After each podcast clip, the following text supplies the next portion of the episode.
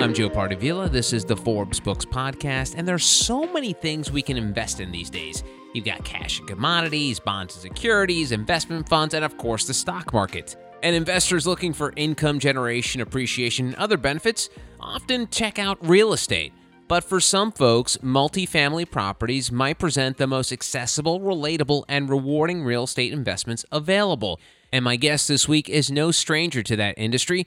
His name is Meir Fried. He is the CEO and co founder of Lightwater Capital Investments, where his team identifies prime multifamily investment opportunities. Meir, welcome to the Forbes Books Audio Studios. How are you? Fantastic. Happy to be here. I always like to start this like this because me being like this radio and TV nerd, my heroes growing up were like the David Lettermans of the world and, and folks who were on the radio. So you are this big hotshot in real estate investment and property management. Who was that person for you you know, growing up, or maybe even closer to adult life, where you're like, this is something I really love to do or want to do for the rest of my life? So um, it's a great question. I haven't heard had that question a lot, but I'll I'll tell you. I think the answer is very very simple, and you'll be shocked. Michael Jordan. Um, hold on a second. I'm trying to think. Michael Jordan. Yeah, no, not Alex Rodriguez, who got into real estate after the Yeah. fact. Truth be told, nobody cares about real estate up until maybe they get into it. So growing up, there was no one in real estate. I didn't even know Donald Trump's name, but I didn't care about real estate at all growing up. Um, I was really opportunistic. I was always going for gold. Um, my goal was really just I loved Michael Jordan and really just excellence. Like in all of sports, anything that I followed, I just loved the guy who was best. And I think that stuck with me of whatever you're going to do, make sure you don't do it unless you're the best. And I would spend hours working on my jump shot. I would, you know, whatever I was doing, I would go like full throttle, you know, almost to insane levels. And it worked. It taught me discipline. It taught me different things.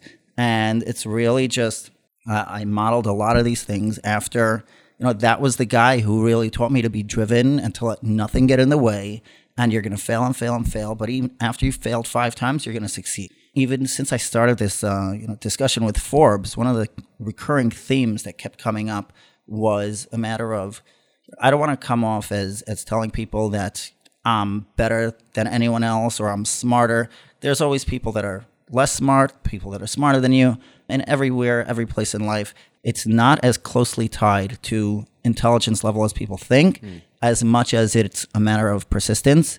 And I think that the difference this might sound cliche, but I'm very proud of it. I, no, I, I think I thought of it. I think the difference between ordinary and extraordinary is just that the people who are extraordinary just pushed a little bit extra. That's really what makes them different. And that's really been a theme of you don't have to be the smartest, you don't have to be the tallest or the strongest or the richest at anything. But if you decide that you're going to work that much harder than everyone else, you can get it done. Mm. Everyone has their shortcomings and everyone looks at the people in the spotlight and says, "Oh, these people are born perfect. They're, you know, they're amazing. I can never get to that level." And it's true. You know, listen to me. I'm never gonna be Celine Dion or Whitney Houston. I'm never. It's not gonna. I'm not gonna be you. Yeah. Um, Lucky for you, actually. Yeah. So he wait. Touche. So he was your excellent sort of guru, like someone you were look up to. So, but tie in the excellence into doing real estate. So the goal wasn't always real estate. The goal was excellence. And in the, the culture that I come from, it's really when you're young, you do kids do what kids do, regardless of their background. So it was all about sports. Um, when friends of mine were going on trips and going to different kind of camps that had different focuses in the summer, our you know me and my immediate friends was basketball, basketball, basketball. There was this camp that was specifically designated. It, it was a general camp, but it had a highlight of basketball. And what we were most proud of is that the first activity was usually leagues, which most of the time we played basketball, probably like 60, 70% of the time. The second activity was swimming, but they didn't make you go swimming. They would let you do whatever you want, and we would play basketball. And the third activity of the day was a workshop where you can choose whatever kind of uh, thing you want to do. And we would play basketball during the workshop. And then night activity was basketball. Did Did your parents know that this was going on in the camp? No, no, no. My parents, my parents were they were thankful that I was out for two months. Um, but you know, it was really just a matter of uh, looking at things and developing a singular focus. And whatever you're focused on, be the best that you can. You're never going to be the best at everything, but find something that works for you. And as I started looking into uh, entering the workforce, it was really a matter of our culture promotes study to up until a certain age, and I actually went through a four-year program where I became uh, uh, an ordained rabbi, um, which is not something that I advertise in uh, in my bio, um, but it was a, it was a relatively rigorous program. Um, but once I decided to enter the workforce, it was really just opportunistic. And whatever I would fall into, whatever I would find, try to see if I can be the best in the world at that thing.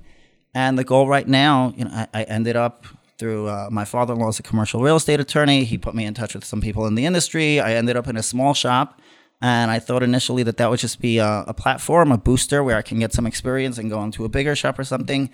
And I stayed around in that shop for the next 10 years. We grew it into a bigger shop. I became a partner there, and then we started a new company, me together uh, with my partner, and that's where I am today. Wow. And so this is uh, Lightwater Capital Correct. that you started.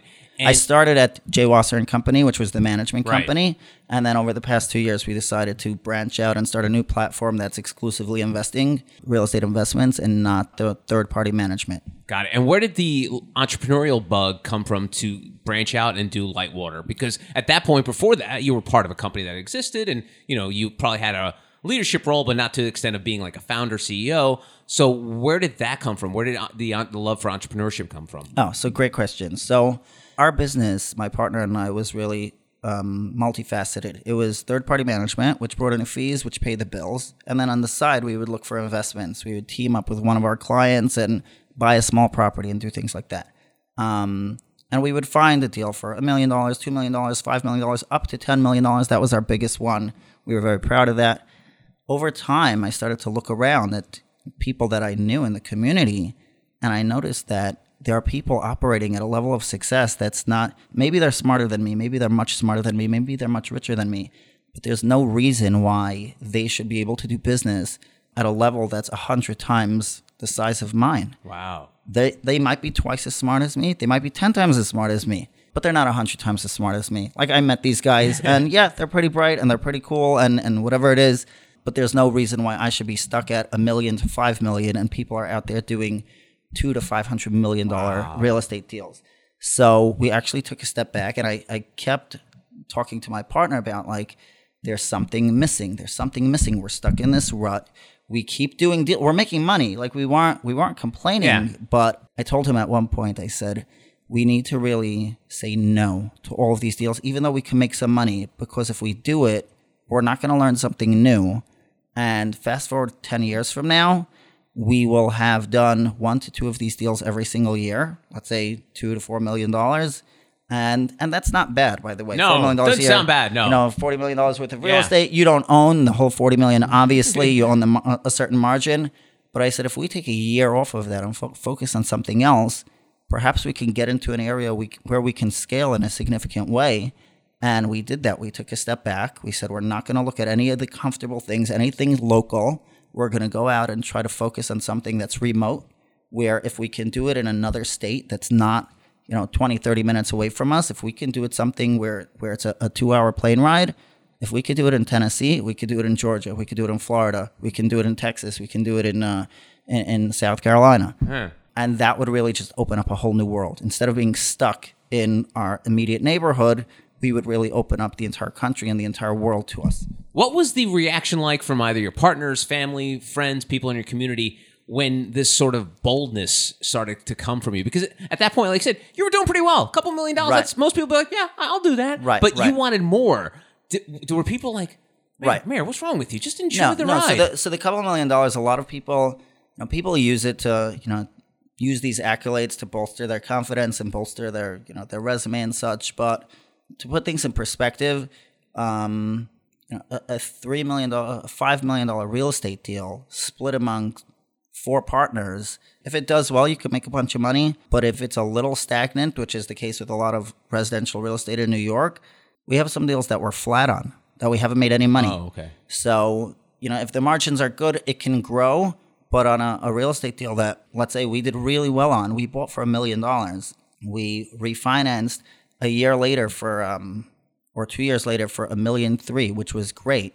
We refinanced again because it went up in value. The rents went up and, and the neighborhood was booming for a million six. that's great that we made six hundred thousand dollars on it, but divided by four partners, that's one hundred and fifty thousand dollars, which again is a lot of money. Yeah. But over the course of like five years, one hundred and fifty thousand dollars, it's not that much money. So it could look like millions and millions and millions, but it's a game of margins, and you're making a certain amount of money. And again, I'm not complaining, and I'm not. Yeah. But people who who do ten or fifty million dollar real estate deals doesn't mean that they're a millionaire. They could be, you know, they could be making a small piece, and the bigger the bigger the deal, the more partners, the less you own. It's really working on margins. So it wasn't it wasn't a matter of like I'm dropping out of school because I'm only a millionaire and I want to be a billionaire. No, it's like yeah, making a good living, making whatever it is between 150 and 300 thousand dollars a year, which is great, which we're not complaining about. Uh, my kids go to private school and that costs me about 60 to 80 grand a year, which So you're working for them. yeah, yeah, it's, it's it's all for them. Um, but it was really just a sense of look at the success that other people are achieving, and it's one thing that peop- for people to do something novel and different. I'm not going to say that I can open up a Facebook and they're doing trillion times more than me, obviously, but this is the same business. This is the same business scaled a hundredfold. So we were really good at our business. We made a lot of money for our clients. Why? it- there might be a, a significant gap between me and the next guy who's a lot more successful, but the gap is not a hundredfold. So we have to figure out and figure out a way if we can cross that bridge. So without getting too much into the minutia of real estate, what is the separator between what you were doing in your previous company where you were dealing with a, you know, like you said, a couple million to the folks who are a hundredfold, like hundreds of millions of dollars? Is there something like a big stark thing that separates the two? So there is and there isn't. There is because it's really a trust factor of it's one thing for me to find a local guy to trust me with $200,000 and it's another thing for someone who's doing let's say a, a $150 million real estate deal to find people who trust him with $40 million or $50 mm-hmm. million right it's a different level it's a different caliber of people that come with a different caliber of scrutiny and a different caliber of trust so there are profound differences, and until you've done it, people won't trust that you've done it. So it's kind of a circular. It's a vicious circle. It just Yeah, comes yeah. back around. So, yeah. so nobody wants to trust you with their money Yeah. because you haven't done it before, and you can't do it unless someone trusts you with their money. So you, you want to try to grow slowly, but the fundamentals are the same. So if you can pin them down, there was a big difference between what we were doing locally, which is buying assets that were undervalued and just doing what we can to raise the rents and, and sell them further versus developing a model that you can really scale to hundreds and hundreds of apartments at a time where there are communities that are built on very again narrow margins but if you have the fundamentals in place if you could do it with 100 units you could do it with 1000 units. And that's where we've really seen our business grow exponentially. Um, 15 months ago we bought our first deal under lightwater capital for 11 million dollars. Two weeks ago we closed our seventh deal for 42 million dollars. So that's you know quadruple. Wow. and we that wasn't the only deal we closed that month. Uh, we hadn't closed more than two deals in any given year over the previous seven years, and then all of a sudden in one year we closed seven deals. wow. So it was great. I really don't. I'm, I'm, I'm keen. I was trying to keep some of the, the metrics out because uh, part of my focus over here in, in this uh, process is really to explain to audiences how this is doable independent of the metrics. A lot of people earn credibility by just throwing out big numbers, but big numbers can be manipulated. And you could be a, a you know a percentage of a percentage of a percentage of a partner and take credit for oh yeah my company did a billion dollar Yeah. deal. And what did you do? Well I picked up the coffee. Yeah. right? I got ten thousand dollars. exactly. Exactly. So you know so so I, I don't want any of these messages to be conceived as oh this guy you know this must work because look at so much money. The money can be manipulated. A lot of the things can be manipulated but it's a lot more doable than people think. It just takes you know it takes the time and it takes the effort and again going back to that point you know in my mind what i've seen from people again who are exorbitantly more wealthy than i can ever dream of being they're not a hundred or a million times as smart as you and I, right? They're passionate. They're you know they deserve all the props in the world, but they just pushed a little bit farther. Yeah. And it's almost like the Hamilton thing. They get they're able to get into the room where it happens, and you were not able to get into that room early on. Absolutely, absolutely, and that happens over time. Like Yeah. I, I don't want it to come off seeing like, oh, there's flipped this, a switch and- there's yeah. this elite society and only they can make money. it's it is a trust factor. So it's yeah, it's a capitalistic society, but it's really a matter of can I get my neighbor or my friend to trust me with their money?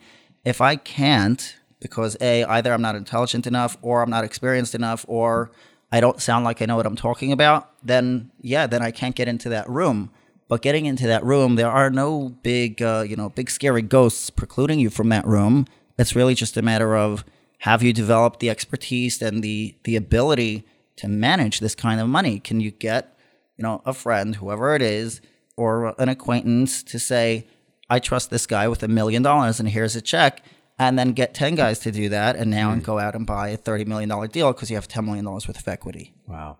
Uh, and so the work you're doing at Lightwater is multifamily real estate, which is in uh, regular parlance apartment buildings, right? Correct. Or complexes, not necessarily buildings, but yeah. Okay. And from what I understand, Lightwater, and you mentioned sort of like the fact that you, weren't married to having to be in the New York metro area. You, I think right now, your, a lot of your early investments are in Georgia. Correct. So what is it about Georgia that's sort of that ripened fruit for you to pick off the tree? Um, so it's interesting. We actually spent once we committed to doing this kind of thing. We brought in an intern, and things weren't really going so well. And then we brought in someone full time to just hit the pavement and and try to find opportunities. And to us, it was really just about simple math. If you try enough times, something's going to break at some point. And we did not find Georgia right away. We did not find opportunities in Atlanta. We actually started in Jacksonville, and we spent three, four, five months. We almost signed a contract on a deal in Jacksonville. When we came down for the third inspection, uh, we got the manager to open a door that was locked on our previous two inspections, and then we found that it, would, it had been sitting in six inches of water Oh. for about a year. I thought you were going to say there are like 12 dead bodies in there, but no, no, not, not but in real estate terms, it's not so different. Um, we asked the contractor, so how much does this cost to fix? And he said, I can't even give you a number because the foundation is sitting on concrete, and I don't know how warped and how corroded the pipes are. It could cost you. Could cost you five hundred thousand dollars. It could cost you five million dollars to replace to, to repair this, and that was a deal that we thought we had to, that we thought that was going to be the first deal, and then we nixed it. We spent months there. We went from Jacksonville to focusing on Alabama. We actually looked at a few deals very very seriously, a few opportunities. None of these things worked out, and finally we got our first break. Our first, we were so excited. Our first break was a property in Atlanta that was below market value. It was distressed. It was 50% empty. It was a bunch of the buildings were burnt out, and we were so excited because we ran the numbers and it was great. We lined up all the debt, uh, the mortgage for the building. We lined up all the equity from different partners. And our senior partner, who's an experienced real estate guy, been in the business 40 plus years, also out of New York, was also trying to break in into a new market. He said some very uh, prescient words. I love you guys. I'm all in. This seems like a great opportunity. So you can count me in with one caveat. There's this thing going on in China that some people are saying might turn the world upside down. I don't really know what it is. But so long as that doesn't literally turn the world upside down, I'm in with you guys. And we said, yeah, just just wait for the news cycle to turn and pass. And, and this was in February 2020 Oof. my COVID experience was a thousand times worse because I thought I was going broke at the same time. you know, while the world was collapsing, I was also losing my whole life savings and everything. So it was a nightmare. It was terrible. Ironically, had we been able to pull off this deal, that particular deal literally tripled in value since then. Wow. Had we been able to find a bank to lend on it and actually do it, even if we would have lost some money on the front end, it, we were under contract for I think $16 million, which means that we needed to come up with about $7 million. We could have sold that property today. I think it's going on the market for like $27 million, which means that our $7 million worth of equity wouldn't just double. Our $7 million in the $16 million deal, if you sell it for $11 million more, so it's 7 plus 11, Ooh. right? That would have been That's 18. $18 million. Yeah. So it would have been literally almost triple in a year. Wow. So we could have made a ton of money. Timing was off, and we lost an arm and a leg, but we were resilient, and we picked back up right after that, and and uh, you know, and then we started uh, going on a little bit of a tear.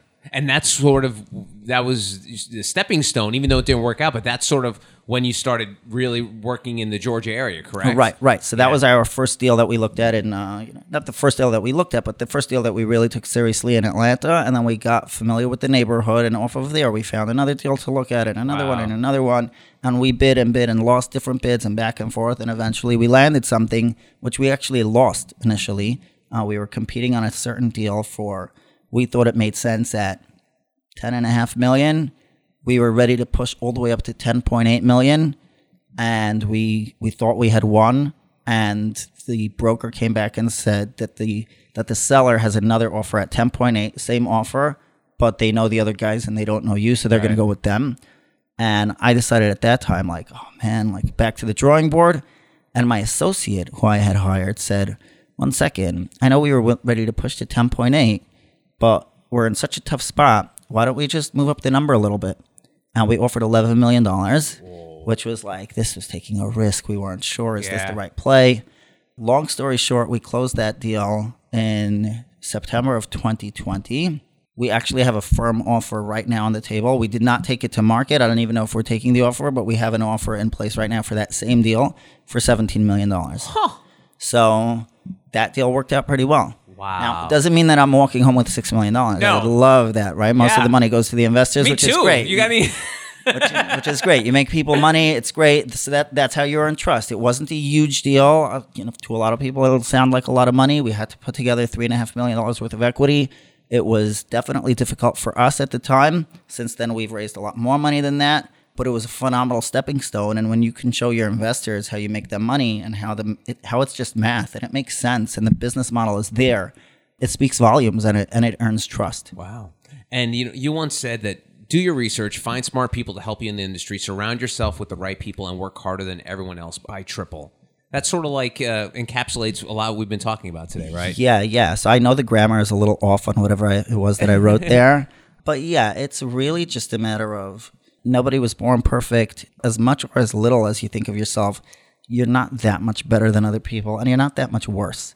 People are pretty competent, and some people are celebrated as super duper geniuses, and most of them are not as smart as made out to be, and most of the people on the other side of the spectrum are also not as dumb as they're made out to be. So we just really felt like it's a numbers game. If you put in the hard work, if you have a proper foundation, obviously there are things where people lose their pants right and left. Not everyone in real estate makes money.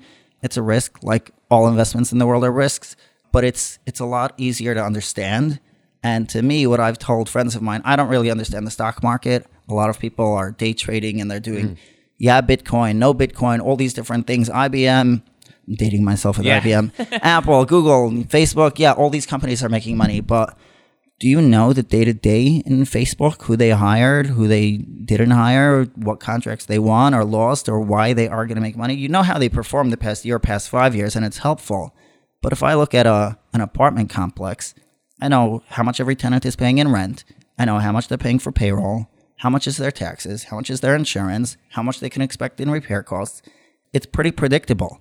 And I know all the working pieces, and I could present all of those variables so that if you want to invest with me, I can't guarantee anything, but I could explain to you on every single level what can go right and what can go wrong. And obviously, we do learn new things every day, but it's something that you can understand. And I think people are a lot more comfortable investing in something they understand versus investing on some brand name that, yeah, they did well, but all companies that do well eventually don't do well. Like Sears, companies become dinosaurs right and left. Yeah. So, Well, it's like that old business book, Good to Great, that came out a few years ago. If you look at it, a lot of those good to great companies are not no longer in existence. So Exactly, you exactly. can only be great for so long. You so, know? so I actually love that book. I heard somebody quote it um, in, in a lecture I was listening to, and I was I was profoundly moved that good is the enemy of great. Right. Yeah, I remember like when I first read it, it was like Circuit City, really? They're not. this doesn't even exist anymore. Yeah, so yeah. they could have been that great, but Right. obviously in the context of when the book came out. But listen, I'm looking forward to because you plan on hopefully writing your book, right? Uh, that's the hope. There's two particular things that we're looking to target and looking to teach in the book. And that is number one for the passive investor, somebody like yourself who saved up a couple of bucks, whether it's $50,000, $25,000, $100,000. And they don't want to put it in the stock market because that's erratic. It goes up and down, and, and we don't really know. It has a mind of its own. So they want to put it in something they understand. And a lot of people do have access to different real estate investments. But if I send you a pro forma, an underwriting model that I've put together, it's Chinese to you. And it's very easy for me to manipulate it. Like I could say it to, I, I could make it do what I want it to do, regardless of the truth behind it. So, one of the things that I want to do in the book is really explain some of the moving parts behind the model, some of the interactions between different variables that really make or break the deal. So that if a person like yourself is looking at an opportunity to invest, they don't just look at the, the model and say, well, this is Chinese. Do I trust the guy? Do I not? Which is typically how people look at these investments. They have a few basic bullet points. They feel comfortable enough to say, this looks on, this looks off. They feel that much more educated where they can make smart decisions. And I'm not to, you know, I'm not to express that some investments are better than others. Investments are all different and risk reward always goes hand in hand. But if people can feel educated and feel comfortable to say, I'm not to invest in this deal because this guy is expecting to buy at a certain cap and sell at a certain cap, and he's not incorporating the current fluctuations of interest rates, and it's not really viable for that variable alone. You know, people will be equipped with different information that can make them comfortable in making smart decisions on where to invest. Some people want to buy older real estate because it's cheaper and it has less of a chance of going down in value. Other people want to buy brand new real estate because it doesn't need as much maintenance. So you're not going to have a, a boiler break or, or, you know, or a roof leak or something like that. So there's different variables at play. And I just feel that it, it can help a lot of people if they just have a basic education, not of the dry numbers of, you know, the rate of return and, and all that kind of stuff that you can find in a hundred other books out there, but from an industry in insider who says, you know, this is financial engineering versus this is, you know, something that really, really is stable and all the arguments behind it are justified. So if we can get people to be just a little educated, they could be so much smarter and then make proper decisions in choosing who and where to invest with. That's goal number one. Goal number two is a lot of people out there. Actually, it's funny. This morning, uh, my Uber driver, I asked him about the pricing of houses and the real estate prices in the neighborhood. And he told me that he actually bought a, a single family house as an investment, a real estate investment. And I was like, wow, that, that's awesome. Like, you scraped together enough money, you bought a house, you're renting it out. Uh, there's a lot of people out there, they see for sale signs go up. They think that real estate is for the rich and famous. And it's just the, the gap between me and buying a piece of real estate is just, it's light years apart. And one of the things that I would like to do is give people enough of an education where they can make an analysis, a certain, a even a, an elementary analysis to see if the if the building around the corner from where they live, if that's a good value, and give them the, the pieces to start because in many businesses, going from zero to one is a lot harder than going from one to a thousand. Mm. So if we can equip people with the information of, you know, I'm not clueless. I don't know why this building this building went up for sale around the corner, three three family house. Is it worth a million? Is it worth two million? Is it worth ten million? What are the variables at play? Can I run my own analysis and say, hey, this is local. You know, the big guys are not looking at it because it's in a secondary city. It's relatively small, but it, for me, it's a lot of money. Maybe I should put together my uncle and my brother-in-law and you know different people in my family. Maybe we could buy it, and collectively we can make money because we have enough information. So it's really a twofold purpose for this book of arming the passive investor with enough information so that they can see through the presentations and, and you know the reality behind it. And also for the person who wants to maybe passively start a side business or even start a primary business where they're understanding the world of real estate and that it's not so far fetched for them to get involved and really build something on their own. Hmm. His name is Meir Fried. He's a co-founder and CEO of Lightwater Capital Investments. Meir, I can't re- wait for the book, and who knows? You convinced me. I might w- get into real estate. You know, like you said, anybody could do it, right? Anybody can do it. All right, awesome. Thank you, man. Thanks for having me. You're very welcome, and that's it for this episode of the Forbes Books Podcast. If you enjoyed the show, make sure you take a second to subscribe so you automatically get new shows when they drop. Also, if you have a minute, I would love if you left us a review so more amazing entrepreneurs like yourself can discover the show. And please don't forget the golden rule and treat others as you want to be treated. Thanks for listening. Until next time, adios.